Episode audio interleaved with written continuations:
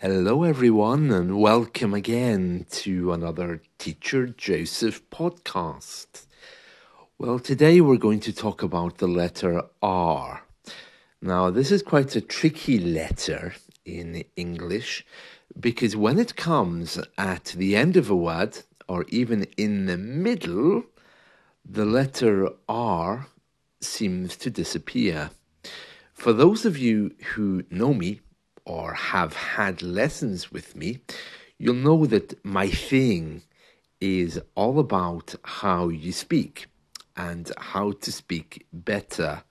I really love presentations and helping you to improve how you speak.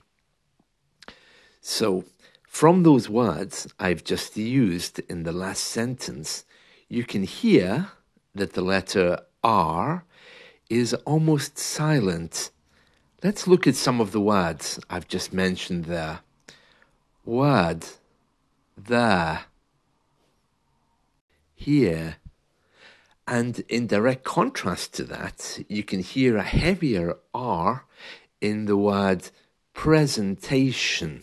You can hear the R there, per, presentation really is present. However, Notice the R again is missing there at the end of however. In received pronunciation, the letter R is not always present. In fact, many times it's silent. The only time it's not silent at the end of a word is if the word itself is not English. We have lots of words in the English language which did not originate in the UK. So, in those cases, you can expect to hear a very hard R. When you do your shadowing, just begin to notice how people pronounce the letter R. You'll notice that letter, letter. So the R is almost gone completely. Speaking about uh, received pronunciation, our queen was very famous for using it. But before you all get too excited, received pronunciation isn't really used amongst ordinary people these days. And there's a big debate with linguists who are wondering whether received pronunciation has changed or whether the way the new king speaks is really received pronunciation. Linguists often question whether the Queen's speech was actually received pronunciation because it seems it has changed over the years. I'm telling you all of this because some people believe there is a perfect, perfect. Do you hear the R's disappeared there again?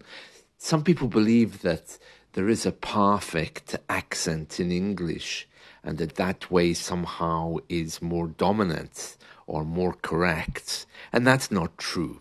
Yes, there is a received pronunciation that's often used by people in the South, usually aristocrats, politicians. You can hear it sometimes with people who've had a very particular form of education but it's not considered very common these days, and people who speak it usually are trying to make a point that perhaps they're in a better position or they are somehow more educated than the rest of us. One of our prime ministers, Theresa May, was kind of expert at that. She used to talk using received pronunciation and then suddenly launch into a kind of strange uh, accent, which clearly was the real one.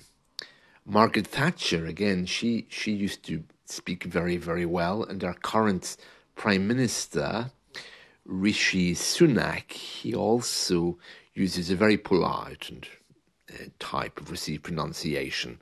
I haven't heard him breaking away from that, but I'm sure he does especially when he gets upset or excited. So there we are, the letter R, So feel free to play with that. And do remember that in the English world, there's loads of accents, and one is not more correct than the other.